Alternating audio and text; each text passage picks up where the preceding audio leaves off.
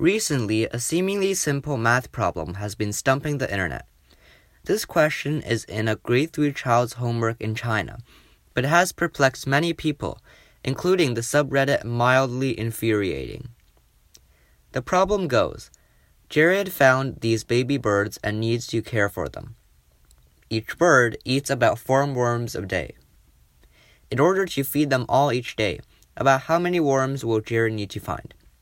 This problem seems deceptively easy, except that it seems to be missing key parts of information.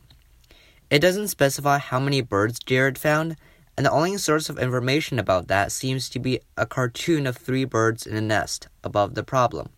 Therefore, twelve would be the answer, except that the options given by the multiple choice question only have six, ten, four, and twenty. The final answer of the problem actually is very simple, but it requires some outside-the-box thinking. Since the problem said that Jared needs to care for all of the birds, and each bird requires four worms, the only multiples of four given by the multiple choice question are four and twenty. Since the question implies that there are multiple birds, the only option is therefore twenty, with there being five birds. This is a really simple problem for which the answer seems obvious once you've heard it, and for me personally, uh, I didn't get it until I read the solution, so I think this is pretty interesting. Goodbye.